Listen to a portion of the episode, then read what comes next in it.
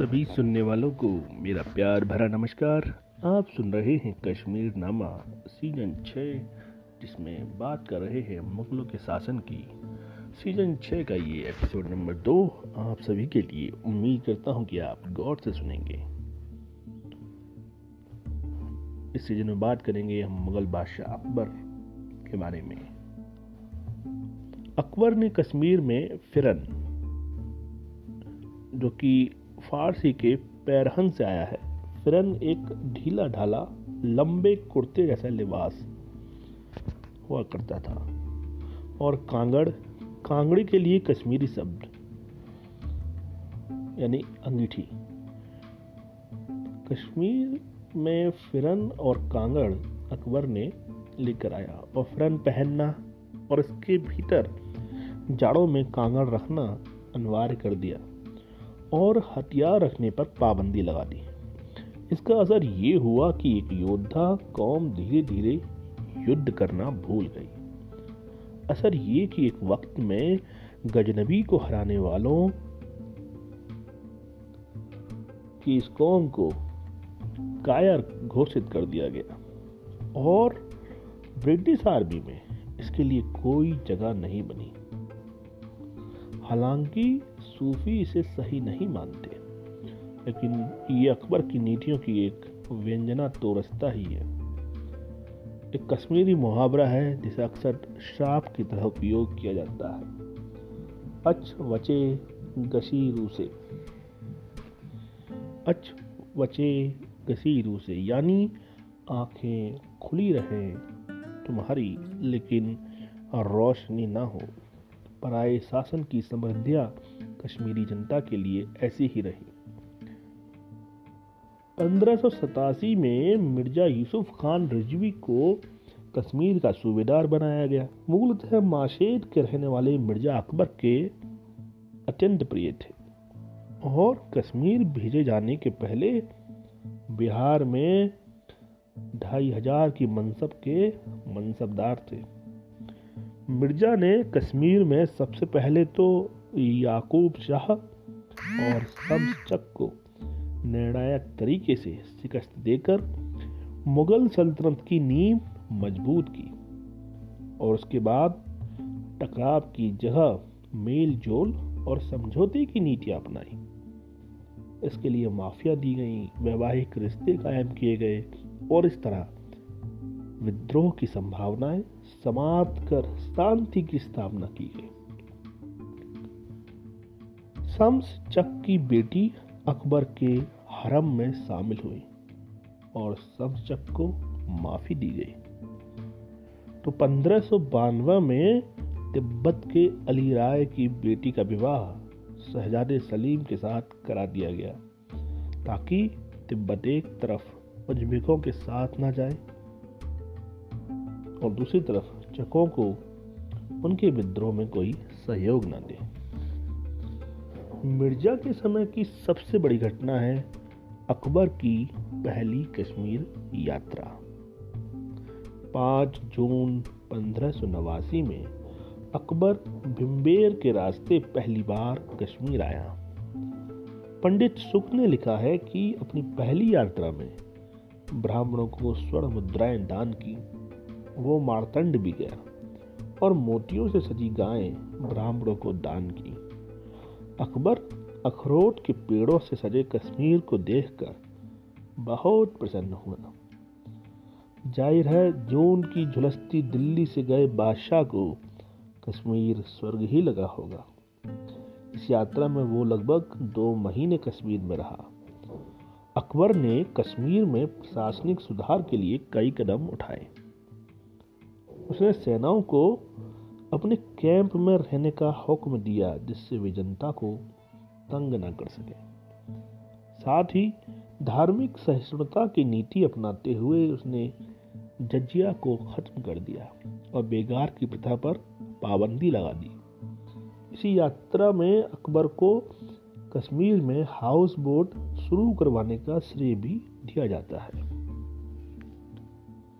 अकबर का सबसे बड़ा योगदान था कश्मीर में भू राजस्व की व्यवस्था को पटरी पर लाना।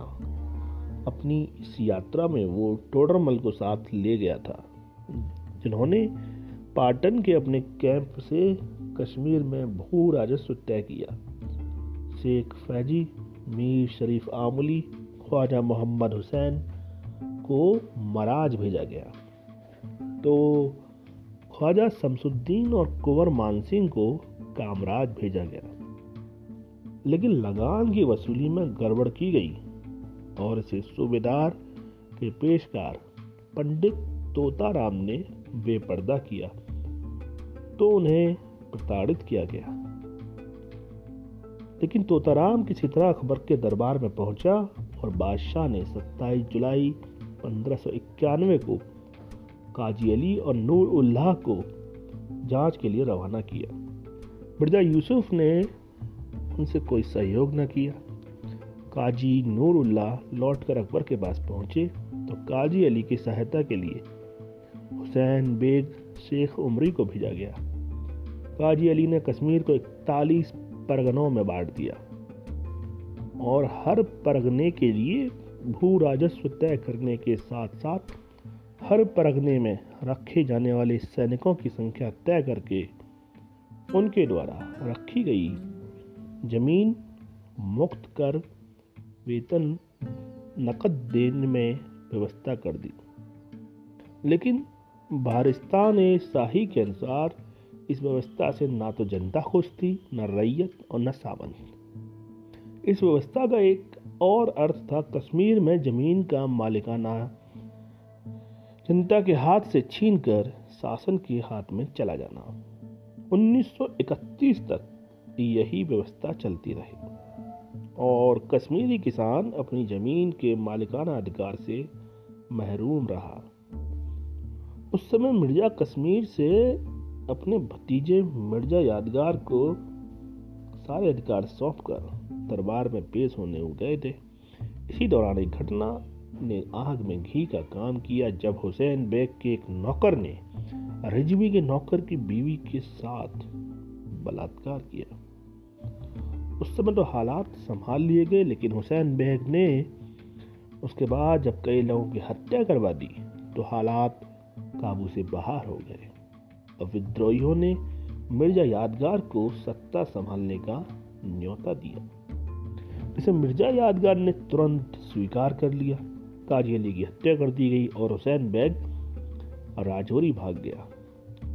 मिर्ज़ा यादगार के नाम के सिक्के ढलवाए गए तथा खुतबा पढ़वाकर मिर्ज़ा यादगार को कश्मीर का बादशाह घोषित कर दिया गया।